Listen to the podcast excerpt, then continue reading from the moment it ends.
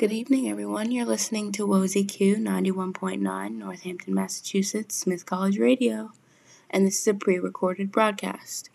I'm Caitlin, and this is my first episode of Dancing Through the Decade, my radio show this semester, and we're starting off the show strong, playing songs from 2010 to 2011. So, as the show progresses, we're going to be following different years of the decade and just having some fun. Let's get started with I Gotta Feeling by the Black Eyed Peas. Good evening, everyone. It's 7 p.m., and you're listening to WOZQ 91.9 out of Northampton, Massachusetts, and this is a pre recorded broadcast with me, Caitlin.